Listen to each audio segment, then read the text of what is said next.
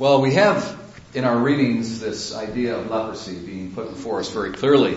We've got an extensive text from Leviticus talking about uh, the signs of leprosy and how the community of the Israelites should, should handle it, should deal with it. And then we have an actual leper in the gospel coming to Jesus and asking to be healed of his leprosy. Now, I just want to draw your attention to something very interesting, though, in the gospel. If we could just kind of imagine ourselves uh, in this in this scene, in this setting. We see this man who is totally disfigured, and his face and his body's dressed in rags, completely poverty stricken, and uh, a, really a gruesome sight to behold.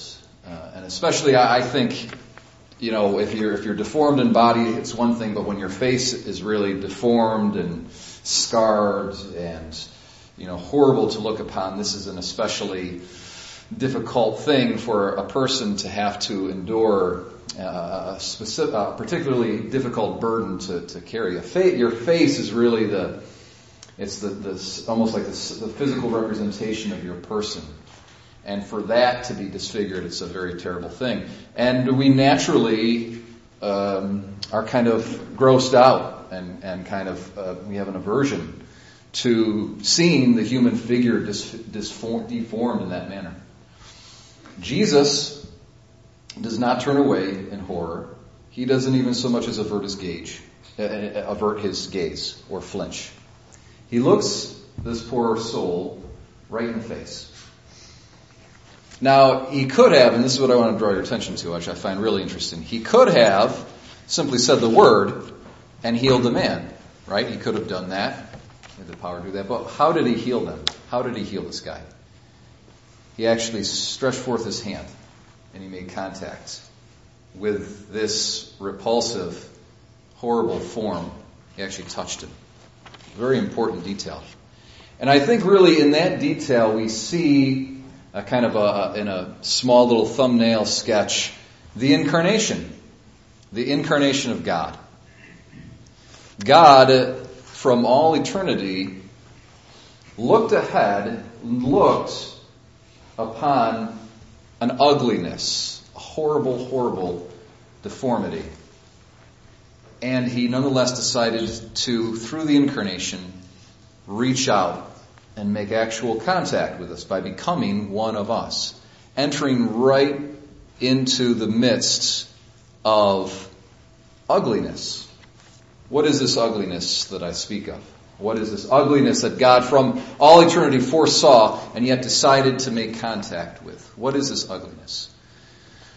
Well, travel with me, if you will, to the Garden of Gethsemane. Okay, and so we're going to have a little meditation upon the passion of our Lord Jesus Christ.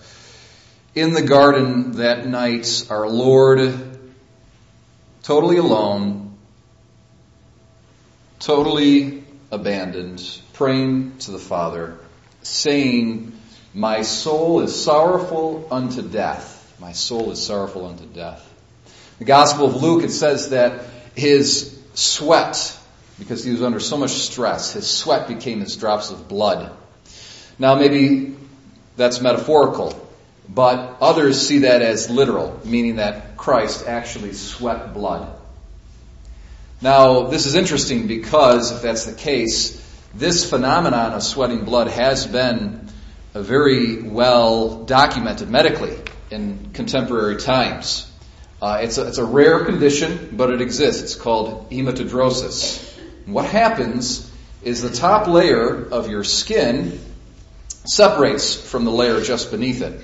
And in that separation, in that space, blood comes in, moves in, fills that space. And then in the sweat, in the sweating because of the stress, the blood comes out of your sweat glands, out of your pores. And you actually literally sweat blood. It's kind of a strange mixture of sweat and blood. And uh, the other thing about hematidrosis is that it makes the skin incredibly sensitive and fragile. You could break, could rip, cut easily, very, very easily. It's extremely painful as well. So can you imagine how much more painful Christ's scourging would have been given this condition of his skin?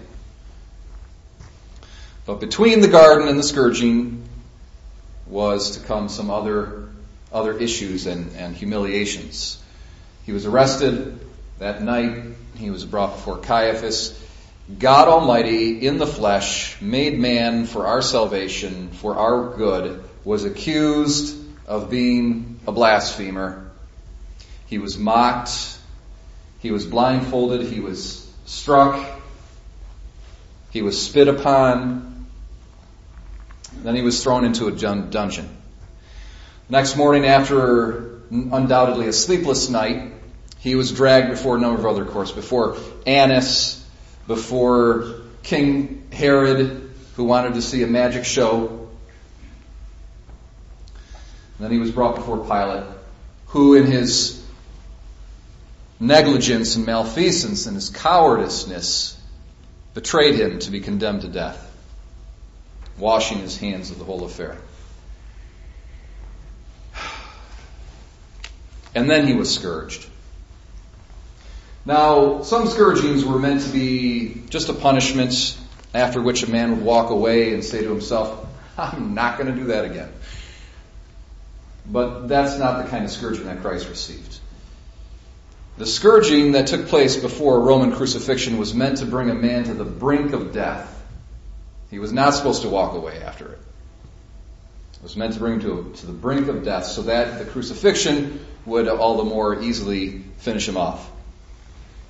The scourge that was used was a cord of, a whip of cords, leather cords, into which were woven lead balls and pieces of animal bone, sharp, broken pieces of the bones of animals. And uh, after the back and the, the rear end and the legs of the man were completely torn to shreds with this terrible scourge, uh, sometimes the chest was as well. It would have been dozens of lashes, and at the end of it all, our Lord would have been shredded. His skin would have just been bloody ribbons of flesh. And then he was given the cross. Now it's possible that he just was given the cross beam to carry, which would have been between 75 and 125 pounds. That's a lot of weight after having been scourged like that to be expected to carry. But it could have been the case that he was given the full cross, which is oftentimes depicted in our artwork in the Stations of the Cross. Uh, that would have been upwards of 300 pounds. Now, if there's any weightlifters amongst us, Rich maybe being one of them, he knows 300 pounds, that's a, that's a lot of weight.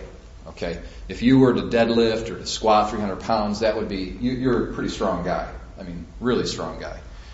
Um, and after that kind of condition, being scourged like that, probably almost to the point of blacking out, to expect to be expected to carry a burden that heavy, it's, it's unthinkable.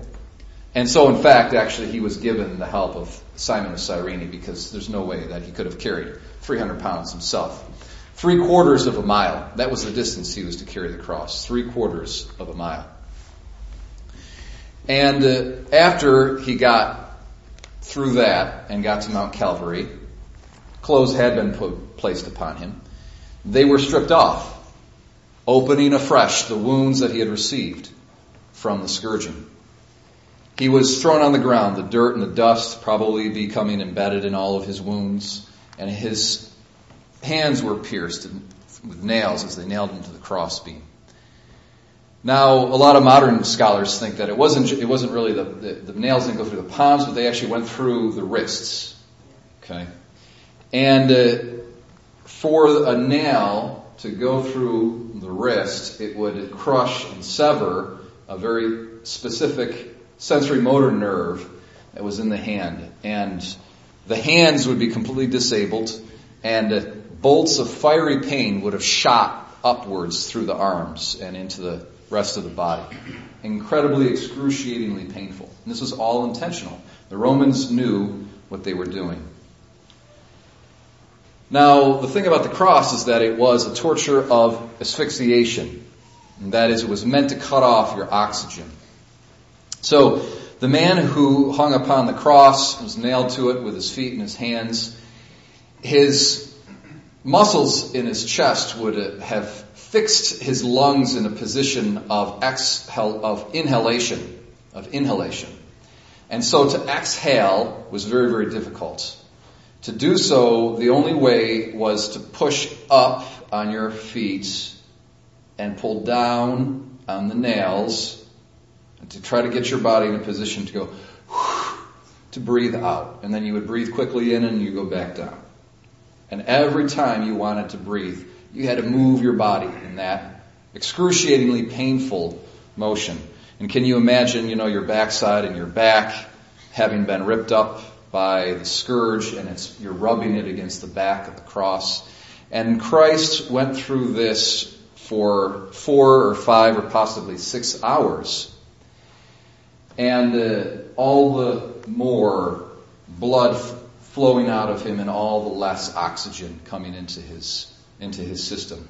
And he eventually expired of blood loss and lack of oxygen at three o'clock in the afternoon.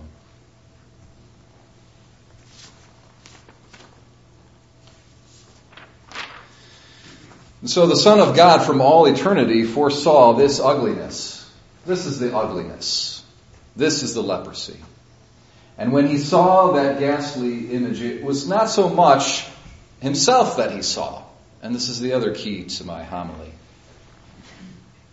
He wasn't seeing himself so much as he was seeing us. All this ugliness was our ugliness. It was our sin and the hardness of our hearts and our lack of love and indifference that would cause all this. We crucified Christ. You and I. We were the ones that crucified him. All this ugliness was our poverty, sickness, and leprosy. And yet he still stretched forth his hand and he touched this leper. He still decided to become man and to make contact with sinful flesh and suffer out of love for us. Some people ask, well, how come the passion had to be so nasty? It's because when we sin, God sees our sin as the nastiest thing you can possibly imagine, and we're completely blind to it. And so he had to illustrate the ugliness of our sin by going through the passion and becoming what he became on the cross, so that we could get it into our heads that our sin is ugly. Nonetheless, he took our hard hearts and he gave us human hearts. He restored to us the human image that sin had ravaged and disfigured. He made us whole again. He healed us. He made us able to love and to forgive. And like the leper who was once alienated from God and from human society, he was, we were set free to worship again and to rejoin our fellow human beings. This Ash Wednesday, my brothers and sisters, let us begin our Lenten journey with our Lord. Let us accompany Him to Mount Calvary. Let us give Him and our neighbor some consolation through our acts of penance and charity. Let us love our Lord and be thankful that this leper has been healed and made whole.